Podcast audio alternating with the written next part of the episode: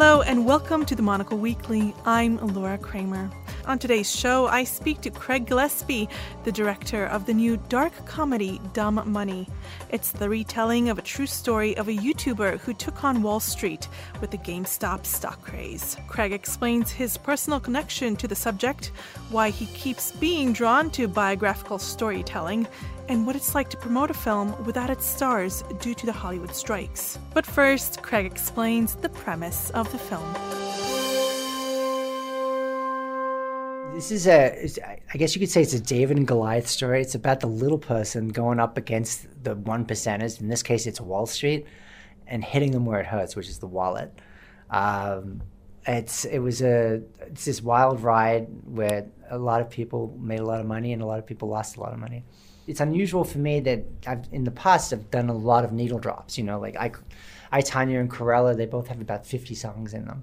This one it has some really strong songs in it, but there's maybe like you know eight, and there's about an hour of score, which I don't usually do. But it, there's such a pressure cooker to this. It's such an intense ride that I really wanted a score that could do that. I loved it. Megan Thee Stallion, Cardi B, yes. so good, so fun. Yeah. Kendrick um, Lamar. Kendrick Lamar, that's yeah. right. It's really fun. Now, this is a very ensemble cast. How did you kind of navigate that? Because it's not like they have very many scenes together, but when they do, you've got these big stars. How do you balance star power and also letting each person have their own space? It was there was it was not the intention to have this have the amazing cast that we were so lucky to get. It just started, you know, methodically. We started with Keith Gill, who's the main character in this, and Paul Dano was the first person I thought of. I mean, he's such a versatile actor. There's this um, this vulnerability to him and this intelligence that we really needed for that character.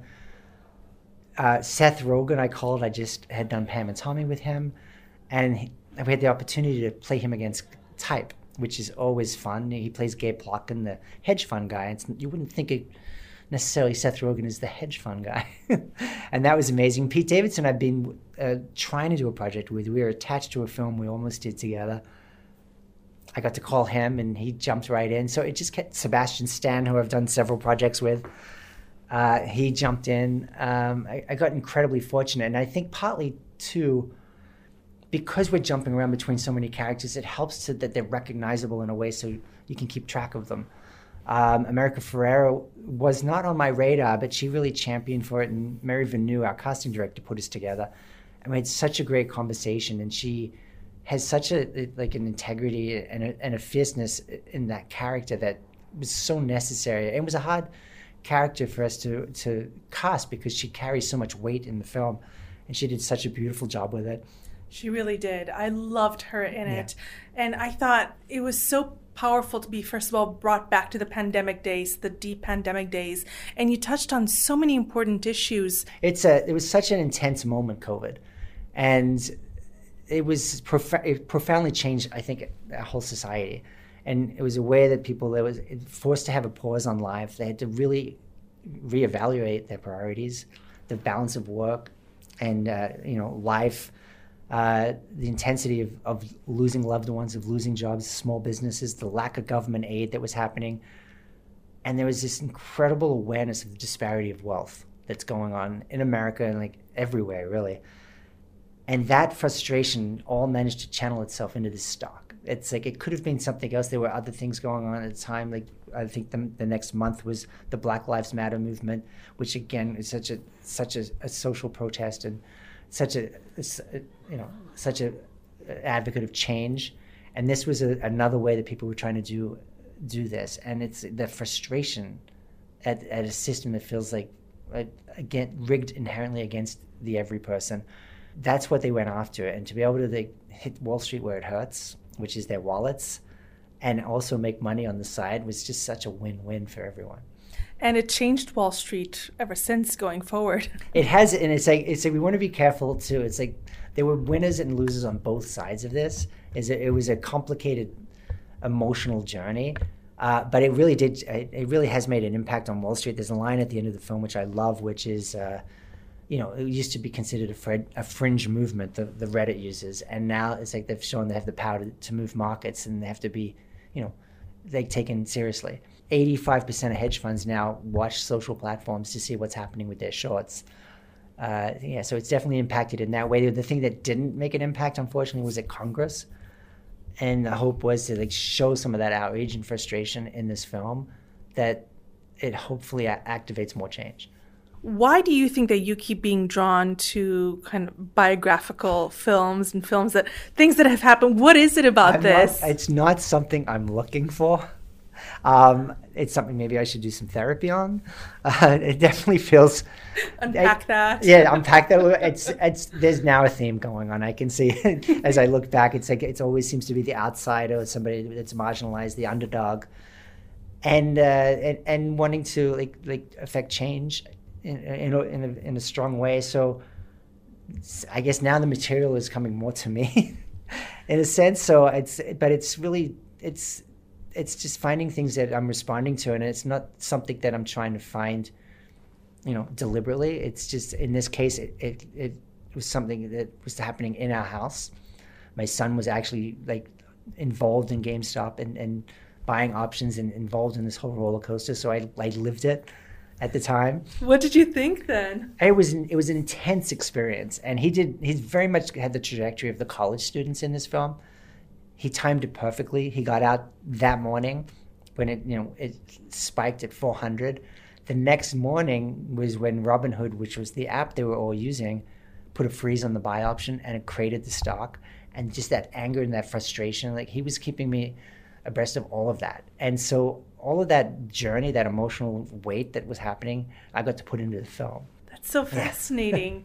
I, I, this was such a such an intense moment and I think being able to like explore it like so quickly after the event it's, it, it makes it more relevant in a way, but it's also this conversation that is going on right now that started during COVID, which is this wealth disparity that's happening, and it's happening right now, like in Hollywood with SAG, and with the WGA, and so it, it's part of that conversation, and I that's that was another reason we really wanted to get it out into the world and and and activate that uh, it's it's hard not having the actors here to work on this, uh, you know, and be a part of it and, and enjoy it. But it, I, I, appreciate that you know the message of this film is partly of what that is, and this disparity of wealth going on, this accountability, and this transparency that is not there right now. And that's you know that's what this is about. This frustration that people want to be heard, like, and it's a collective. Well, since the cast isn't here, indeed, if Paul, for example, would have been here, I would have asked him how many videos of Keith oh. did you watch. What, what, do you know about his preparation think, process? Uh, unbelievable. Like I think uh, you know, with with uh, the podcast that the actual Kevin Keith Gill did, he would do these seven-hour podcasts once a week for about a year. I, am pretty sure Paul listened to all of them. Um, he just he's so methodical with his work. He was such the gatekeeper of it I mean, literally, that first podcast that we have in the film is almost verbatim what the actual first podcast was. With the, you know, how old do you think I am, grandpa, and all that. It's like from the actual podcast. And there were absolutely moments during the film where Paul would be like, "Hey, I heard him say this in a podcast. Maybe we can get that, weave that in." Or he didn't say it exactly like this. Can we switch that? And he really became that gatekeeper. And uh, also, as we sat down, he was invaluable with Paul as we were going through the film, it'd be like, okay, so he just got subpoenaed, he just lost his job, um, and it'd be like, great, that's a, you know, that's these are like real milestones in his journey, and we'd call the writers and be like, can you write a scene about this? You know, can you write a scene when you uh, have lost thirty million dollars in twenty four hours? Um, and so it really evolved. It was really such a, a collaboration. And I've been fascinating about this idea about chemistry, especially as a as a director. What do you look for when you're casting two actors together to what is that unspeakable thing that's there? I think um, i don't know it's it's such a hard it's such a hard thing to articulate because it's it's it really becomes like sort of a intuitive thing in a way. And for, it, casting is everything. It's like i've been on a set in my early days where i've maybe not done, made the right choice and there's there's no going back. Like you cannot fix it in the edit. It's like so I, I'm very, very methodical with the casting. It's like I angst over it. I think about it very hard. It's not like a, a flip thing for me in any way. And uh, I play these scenes out in my head and I look at the work, like, you know, when we're talking about Shailene, look at her work and make sure that I think that that's going to work. It's like knowing having met with Pete and hadn't like even he's actually even auditioned for me at times over the years. I was very familiar with Pete and his energy, and that just like that and Paul together just excited me. It's like I'm sure a lot of people are like, well, hang on a second, how are they in the same movie? But having worked with Paul, you know, as we were developing this, Pete came in a little bit later. I was just so excited to see what that would ha- what would happen in the room with such different approaches to the material. And just to wrap up, what what's next? Um, the next biography. no, it's like well, it's always we're still working on Cruella too. We'd love to get that uh, uh, up and running, but of course with the strike, everything's up in the air right now, and there's a couple of other projects we're trying to figure out. That was Craig Gillespie. Dumb Money is out now. The show was edited by Sammy Susi, and I am Laura Kramer. Thank you for listening to the Monocle Weekly.